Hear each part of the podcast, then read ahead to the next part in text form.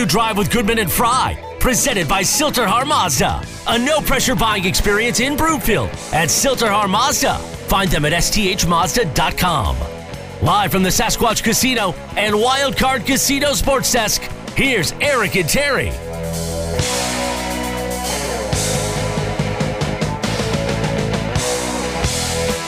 Welcome back. Afternoon Drive. Goodman Fry. Watch us. MileHighSports.com. You can reach us.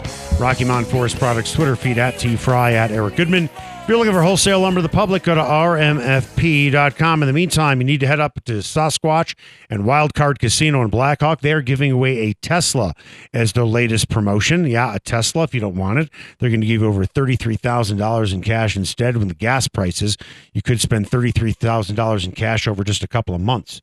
But a Tesla would be pretty cool, don't you think? They're giving it away. Fourth of July weekend. Go up there and check it out. You can also check out their sports book at Sasquatch. They have great food, 99 cent menu, and really loose slots. Time now for the lead. The lead, presented by Sasquatch Casino in Blackhawk. All right, let's go out to the hotline. I'm going to bring in a guy who was on the call on radio as the Avalanche clinched the Stanley Cup. Our good friend Peter McNab. How are you, Peter?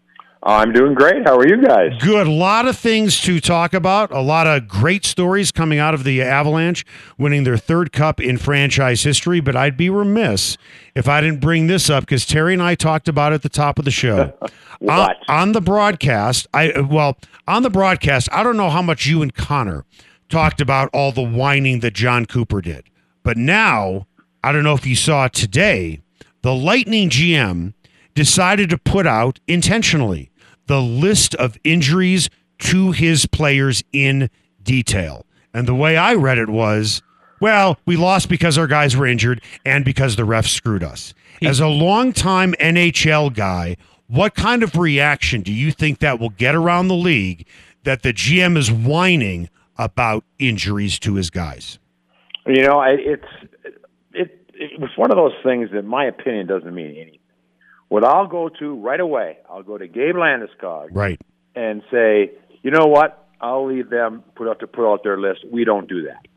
You know, and, and maybe the Avalanche will. I mean, every listen, every, at the end of I think that I think the New York Rangers, the way they won when the year they won the cup, they had seven, eight, nine guys that would not have been able to start the season. Uh, it was a lockout year, but weren't going to be able to start start the season because of surgeries. It is a brutal, brutal 53, 4, 5 days, brutal 22, 23, 24 games. And that's why the Avalanche, you you know, you you know, winning in four, and then you know uh, six against St. Louis, but then winning in four against Edmonton. You know, you ultimately you wonder uh, if that rest that they had wasn't a game one or two situation, as many people said, is probably a more game five, six, and seven, where you just maybe have a, just a little bit more jam left over. Peter, as I was watching, I got the feeling like these were they had reverted to their childhood. They were fulfilling the dream they had when uh, they first put on skates. Am, I right? Is, is it that Yeah. infectious? It, you know, I have had uh, 20 phone calls from teammates, all kinds of different ages, who have honestly said to me they haven't enjoyed watching a team win the cup the way they enjoyed the Avalanche win it. Just, you know, with, with Gabe getting the cup and the look on his face and handing it over to EJ and the two of them, best of friends, and just, you know, every single person that got it, if you look at the people behind, everyone was so excited for that person. It was unbelievable. And then I had the true. It was like I've never never done it before. Never been. You know, I just didn't even think about doing it. But I went on the ice like after everything was, you know, all the celebrations and whatever, and it was down to just family time. And they were going to take pictures with the cup with the family. A lot of guys had their their wives and kids and mom and dad. So there was a private sort of time on the ice when everyone could get a picture and stuff like that. And just the just the the satisfaction and the you know just the the feeling that because I, I told some of the people that do the the national broadcast that you know one of the things you have to remember is that you go from win to win to win to upbeat win when you're covering this the, the playoffs. For the Avalanche, the last three years in a row, there's been total devastation after two rounds, you know, three years ago, and total devastation two years ago. And then last year, um, you know, I have had quite a few people say that that one hurt so bad that the Avalanche just weren't going to have it happen again. So when they got on the, I mean, you know, the when they got on the ice together and the just the joy, pure joy, absolutely no other word that I can think of that fits. It's a small word, but boy, I think it really fit for that team. You remember the the crowded, tiny locker room in the Miami arena when the Avalanche won it, and the celebration just went on forever and ever, and the media were in there. That was different.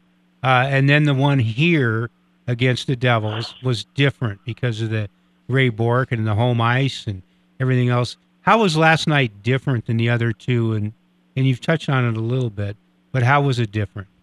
Well, I mean, I think first and foremost, and it's it's it's not something I like to talk, but you know, there's pre-salary cap and post-salary Yeah. cap, and you, you know, you cannot not understand that that's been a big part of building a hockey club nowadays. You you know, Pierre was the big-time gambler. I've said this before. He In more know, ways was- than one. yeah, he was a high roll. I mean, it was Blake, it was Bourque, it was Fleury. You know, the, the bigger the fish, the more he wanted it, sort of thing. That was because he Pierre had this thing that you know was fascinating talking with him. He loved to entertain the fans. He loved to have a team that was the most fun to watch, that was entertaining. Well, you know, the things change, but for Joe, he absolutely kept to that. And I think one of the things that made this one so different is that the team that came from Quebec was already really, really, really good. I mean, it was really good. It had been bad years before when nobody in Colorado had a clue about the Quebec Nordiques. But this team was Colorado's team. This gener- it's this generation's team. You know, the other generation was wonderful, and we can all, with when you're old enough, you can remember that team and all of the great players that played and all. But now this one, when you when you go back and you start with that 48 you know, point season, even before that, Patrick quit. They they hired Coach Bednar. You, you know he's a, from the American Hockey League. How's he going to do? You had the high profile coach in Patrick Roy. Now you you bring someone in that you know probably most people didn't know, and but they bring him in and he slowly because he suffered through suffered through the 48 point season just like the players, but you know he it just got better and better and better until this year. You know now they're Stanley Cup champions. He's a six year as a coach and in my mind, um, one of the real reasons that the Avalanche win the Stanley Cup, won the Stanley Cup, pardon me, was the way that his his preparation for practices was beyond anything. I'm sort of a closet practice guy. I like to go to practices and watch them, and Take you know, notes. I've seen you take those notes. yeah, my little notes and you know whatever.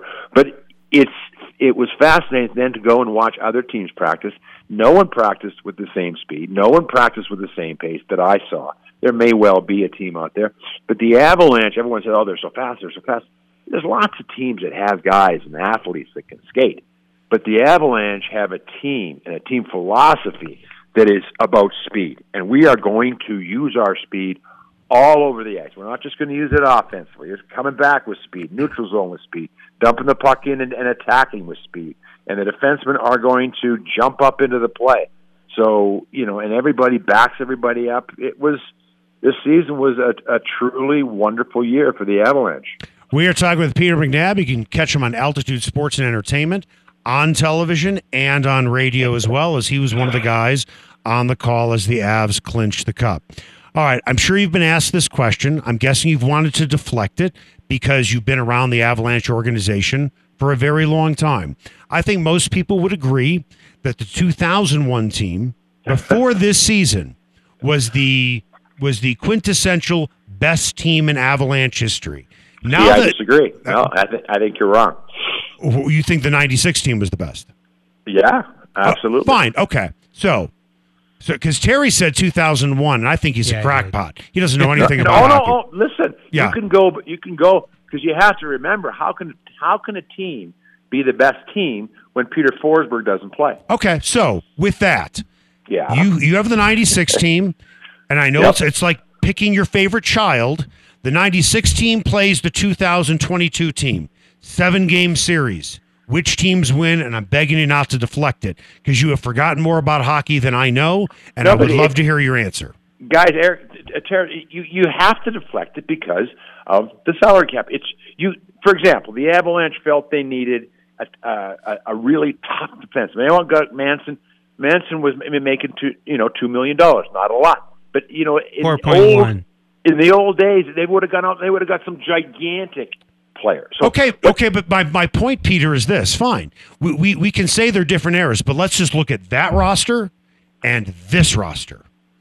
Yeah, okay. I mean, I can I can go through and pick and choose. I mean, automatically when you go to Patrick Roy and Darcy Kuemper, Patrick Roy is going to win because Right. Patrick Roy is one, two, all you know. Yep. There's your argument. All Right.